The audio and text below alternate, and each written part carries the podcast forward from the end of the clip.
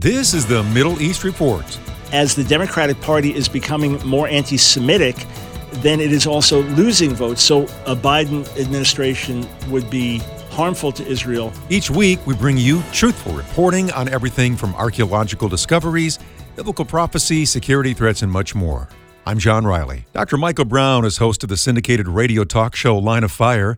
He's the author of over 40 books and holds a doctorate in Near Eastern languages. He travels to Israel and the Middle East frequently. I spoke to Dr. Brown this week and mentioned a survey that said the majority of Jewish voters will vote for Joe Biden. Even though President Trump has done so much for the Jewish people in the state of Israel, President Trump moved the embassy to Jerusalem, declared that Israel has sovereignty in the Golan Heights, and removed the United States from the disastrous nuclear deal.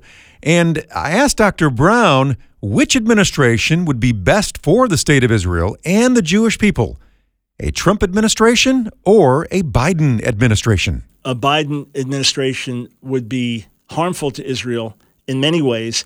A Trump administration would be helpful. Now, God knows ultimately what he does and how he does it.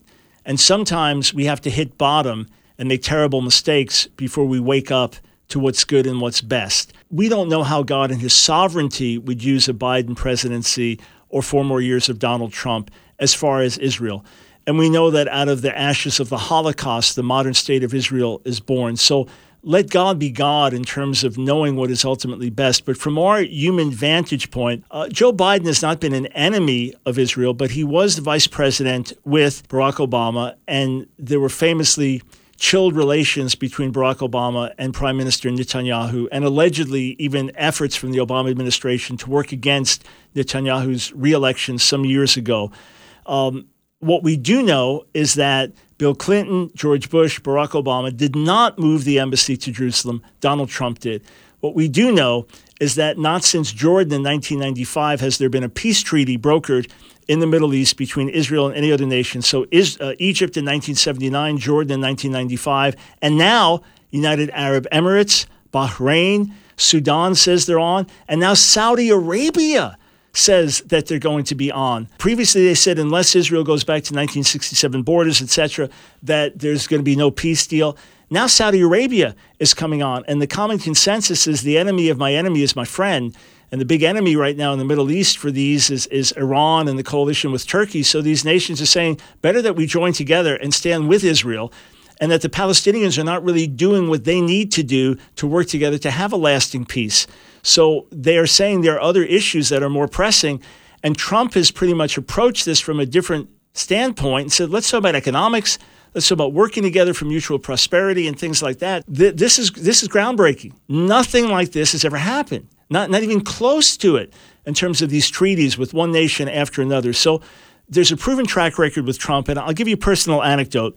A couple years ago, we were in Israel and we were doing outreach on the streets and our method was that we were we were shooting film that was going to be used on Christian TV networks. So we would tell people up front we're going to air some of this on God TV, and I, they could see I was Jewish, and wanted to talk to them about beliefs about Messiah and who Jesus was and stuff like that.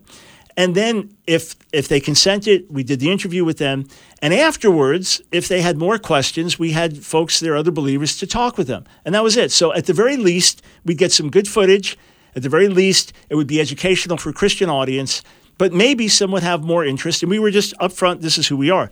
I ran into Israeli after Israeli that wanted to talk to me about Donald Trump and how they love Donald Trump. So on the ground in Israel, he's a very popular guy. That's Dr. Michael Brown, founder and president of Ask Dr. Brown Ministries and Fire School of Ministry, and host of the daily nationally syndicated talk show Line of Fire.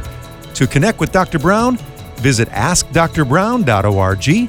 That's AskDrBrown.org. That's the Middle East Report from American Family Radio. Podcasts of this show are available at AFR.net.